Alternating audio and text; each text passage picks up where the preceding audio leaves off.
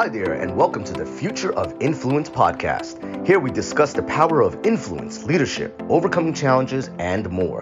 They call me King Raj Singh, creator of the Future of Influence podcast. Stay on after the show, and we'll share how you can be the next guest on one of the fastest growing podcasts in our industry. With that, here we go. Welcome to the Future of Influence podcast. I'm your host, Sandy Fowler, and today I am chatting with Lindsey Wander. Lindsey is the founder and CEO of WorldWise Tutoring and can be found online at worldwisetutoring.com. Lindsey, welcome to the podcast. Thank you for having me. I am very curious to learn about your tutoring business to understand who exactly you're you're helping and how you are helping those clients. So I usually say we're helping the students that the traditional system isn't working for them, which is most students because the traditional system is pretty broken right now and quite antiquated. Um, so we work with a lot of students who have learning difficulties, students who are maybe super bright and bored with the system, students who might have behavior issues, um, or just students that are, you know, not being challenged by by what's going on. And so we're often a lot of families last resort of we've tried all these things and we just nothing is working and they come to us and we kind of work with the student on a more personal level to teach them strategies that they can use in all classes in all facets of life and eventually get them off of the tutor. That's really our ultimate goal. It's interesting when you listed the different types of students you help that you mentioned behavior problems and kids who are bright and bored because I don't think those are typically situations where parents or, or guardians think about, oh, we should get a tutor. So, mm-hmm. could you share more about that? So it's funny because I think that was me when I was a kid. I was bright and bored and became a behavior issue as a consequence of it. And I think that a lot of the reason why I'm in the business I'm in now is to be that person that I kind of wish I had as a child. And even as talking about it now, a lot of adults are like, man, where were you when I was in school? I needed someone like you. Because kids are naturally curious, they're naturally innovative, but we have a system in place that isn't really speaking to those natural tendencies. And it's not challenging them. It's not giving them you know the strategies and the skills they need to be able to succeed. We have a lot of things where we're you know we're just telling them to memorize certain things or to get a certain score on a test and that's how we equate intelligence. And so a lot of students see through that and they're like what's the point of this? Why am i memorizing this math equation? How is it going to be valuable in my life? And they rebel against the system. And what we do is we see that as their way of finding their unique voice and advocating for themselves. And rather than having them act out we then try to help them fit better into and make the system work for them and find enjoyment in learning again. Um, and even in maybe helping others you know because if they are bright and bored, they they can use that opportunity to help others who maybe are struggling. So really when you when you go down to all of the students that come to us, the parents are often coming and saying, I want a high grade, I want a high score. But when we dig a little bit deeper, there's something underlying that's preventing that student from getting that grade and score that they desire. And it's usually nothing to do with academics. It's usually having something to do with anxiety or you know a lack of self-awareness or um, struggling with executive functions or leadership or advocacy and so many other skills that are just not necessarily taught. And so we come at it the back way. We we really go through it and make sure that we address all of these issues that a lot of other educators just won't even touch. And when we do that not only do the grades and scores improve but the kid starts to enjoy learning they start to be more confident more independent take more of a leadership role and like i said eventually don't need us anymore which is a really really great feeling to know that we've empowered them to be able to you know take control of their own life and you've done this for many people. You've really grown your business and attained a lot of influence in your industry. Would you share a little bit about how you grew your business and attained that influence? you know, it wasn't a straight path. I'm sure a lot of people listening have the same story where it wasn't like I woke up one day and said, I want to own a tutoring business. In fact, it just kind of unraveled in front of me. Um, and here I am now, 10 years into the business, looking around like, oh my gosh, I'm actually an entrepreneur. Like, this is really where I'm at. So it really was following my intuition or my gut, whatever you want to call it, every step along the way when certain things would happen, whether it would be you know, being in a job where I felt like my skills were not valued and I wasn't making a difference. And I knew there was so much more I could do. So quitting it and starting something on my own, or picking up and moving across the country or across the world because uh, opportunity really drew me in. Whatever it is, I really followed my gut on it. And in doing so, I've gained a lot of experience in assessing how to determine when something might feel a little scary, but is the right thing to do.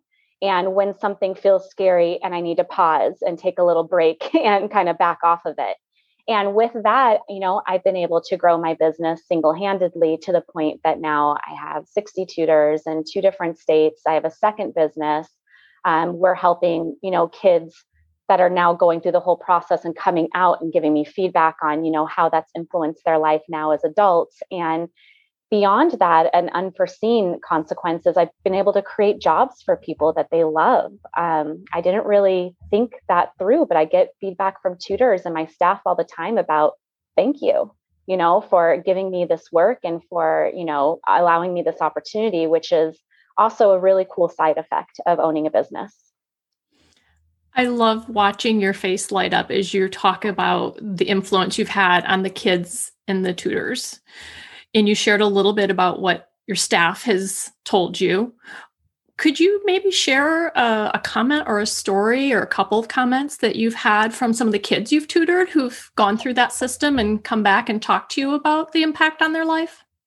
Yeah, absolutely. Um, I would say a couple of things that stand out to me are cases where we start working with the student and actually notice immediately that there is actually a learning difficulty there.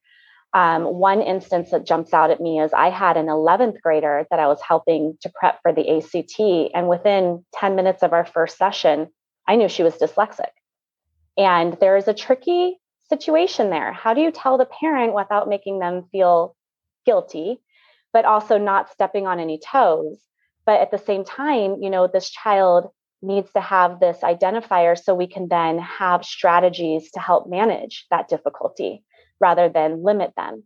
Um, so I did talk to the mom. I provided them with resources. Sure enough, she went and got evaluated. The doctor was like, how has she gone this long and nobody's noticed? Like she and this poor girl was in Mandarin on top of it. Can you imagine being dyslexic and trying to write, you know, Mandarin? Um, so you know, we've figured out a bunch of strategies to work for her. And she's one of the ones that had since reached out to me um, recently, has started her own business and is it's a virtual assistant business. And so she's really learned to fine tune and not, you know, her her strengths and not let that learning difficulty stop her. And you know, she told me, you know, thank you so much for helping me identify my struggles and, you know, giving me tools that I still use, you know, through college and through life. And that's just one of those moments where I'm not really big on labeling people, but I do think if we can meet people where they are and help them to find their place and forge their own path, then it really does set them up to have the power and the tools to move forward and to continue be continue to be successful. That's a beautiful story. So as you built your business, as you learned to follow your intuition, what do you think was the the biggest or the most difficult or the most interesting challenge that you moved through during that building process? Hiring the first one was very hard. Um, it's a service based company, and allowing someone else to provide a service to my clients who I've gotten through referrals and has my name attached to this company, it's very hard to trust that someone's going to do it well and to relinquish that control in a way. But it was a friend of mine that was said to me, you know, a couple years into me having the business, I was working seven days a week, like 12 hour days, running all over the city. And she said, You have to hire someone. And her exact words were, The first one you hire is going to be the hardest. And then after that, you're going to wonder, Why didn't I do this sooner? and it's so true. I have 60 tutors now. Um, and over the years, it's been, you know, about over 100 that have kind of come and go. So there is definitely a challenge in relinquishing and delegating um, some of your tasks. But again, I would just, you know, default to what I said before that there's also joy in knowing I'm creating jobs that people actually love. And that's giving me um, more of a drive to continue to grow so I can keep creating work for them. I've also just learned how to better guide my tutors, how to be supportive of them the same way I am with my students. So, how to provide them with tools, but also nurture them to be able to find their own strengths and to continue to grow.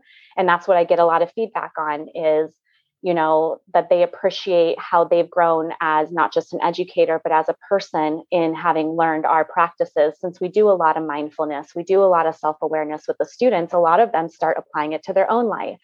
Um, and you know the way i am with them in terms of being more empathetic and you know trying to really be not so much like a boss but more of a leader has really helped them to be that in their lives. So modeling it for them and it really is you know kind of all the same in the sense you know you're i have me with my students i'm now applying it you know i'm in a position of teaching the teachers. And even more recently i'm teaching the parents and teaching the you know the school staff and trying to share our methodologies with others. And what i've found that's been cool is rather than just this little circle that i can work with and i'm limited by time and space the ripple effects of you know spreading this information out and providing these tools and then that rippling out has just been a really cool feeling to know that you know i'm invoking changes in places i don't even know about. There are so many ways that you are using your influence and we've touched on a number of them in and you just you just said it again this ripple effect of everything that you're doing. So what are your goals for your influence as you move forward? I want to continue to empower not just my students but my tutors, and I would say even more importantly, the parents to have strategies to help them create, or sorry, I should say, raise confident and independent lifelong learners. Because I think that this idea of education seems very mystical and separate. And now that we've had the kids home and parents have, in a way, become teachers, I think they're starting to realize that they have a bigger influence on their children's lives than, than they knew before. And so I'd like to continue to empower them with tools. So I've taken, you know, what we do as educators and broken it down to here's what you can do at home with your child. And it has the same effect. A lot of it comes down to just changing the way you talk to the kids or the opportunities you give to them. Small, small little changes that, in a sense, rather than feeling overwhelmed, it's meant to take the pressure off the parents because a lot of my advice is back off, you know, let them struggle, let them be bored, let them figure it out. You know, this is good for them. This builds resistance, this builds innovation, this builds resilience. Um, and so, you know, I'm trying as much as I can to demystify education and to empower people to, you know, be actively changing the lives of those around them. So, Lindsey, where can we find you online? So for WorldWise Tutoring, like you said before, you can go to worldwisetutoring.com. On that website, you'll also see our blog for parents and educators, our student handbook with a bunch of resources for students, and all of our links for our social media where I present a ton of resources and free events. So check those out. I also have a nonprofit where we're giving the same high quality tutoring to low income students of color and that's called Educate, Radiate, Elevate. And our website is educateradiateelevate.org. And you'll get a bunch of really cool stuff there as well. That is wonderful, Lindsey. And I know that you are really passionate about helping people. We were chatting before we came on air, and you mentioned that you started this nonprofit just from the passion of helping. So, if you could maybe just take a minute and tell us just a little bit about that. Sure. I've just I I've really been struck by how the school closures and the pandemic in general has disproportionately affected our communities, our Black and Brown communities. And so, you know, I've always had a passion for helping our underprivileged children. That's where my originally started my classroom experience, but I wasn't really sure how to do it. And the idea was presented to me to start a nonprofit, and I jumped on it the next day. Um, so we've been around for four months now. We are 501c3 charity, and the goal is to, again, empower the most vulnerable youth with these tools that will help them in school, but also beyond school. And I see that as a vital component of really uplifting society, hence the name Educate, Radiate, Elevate. And so um, a lot of people have this idea of, you know, well, we're over here and they're over there. But I, I really am trying to show people that there is a connection. We are all, you know, part of the same society. And it is it is important that we are helping those communities that need us most. It's a beautiful mission, and I love how much you enjoy your work, both in the tutoring side and the nonprofit tutoring side. So, thank you so much for sharing all of this with us here today. Thank you for allowing me to share it. It's my favorite topic.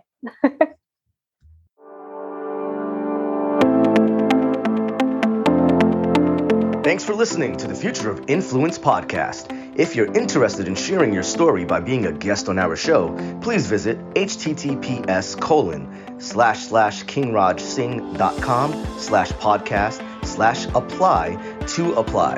And if you liked what you heard, please also visit and follow us on all social media.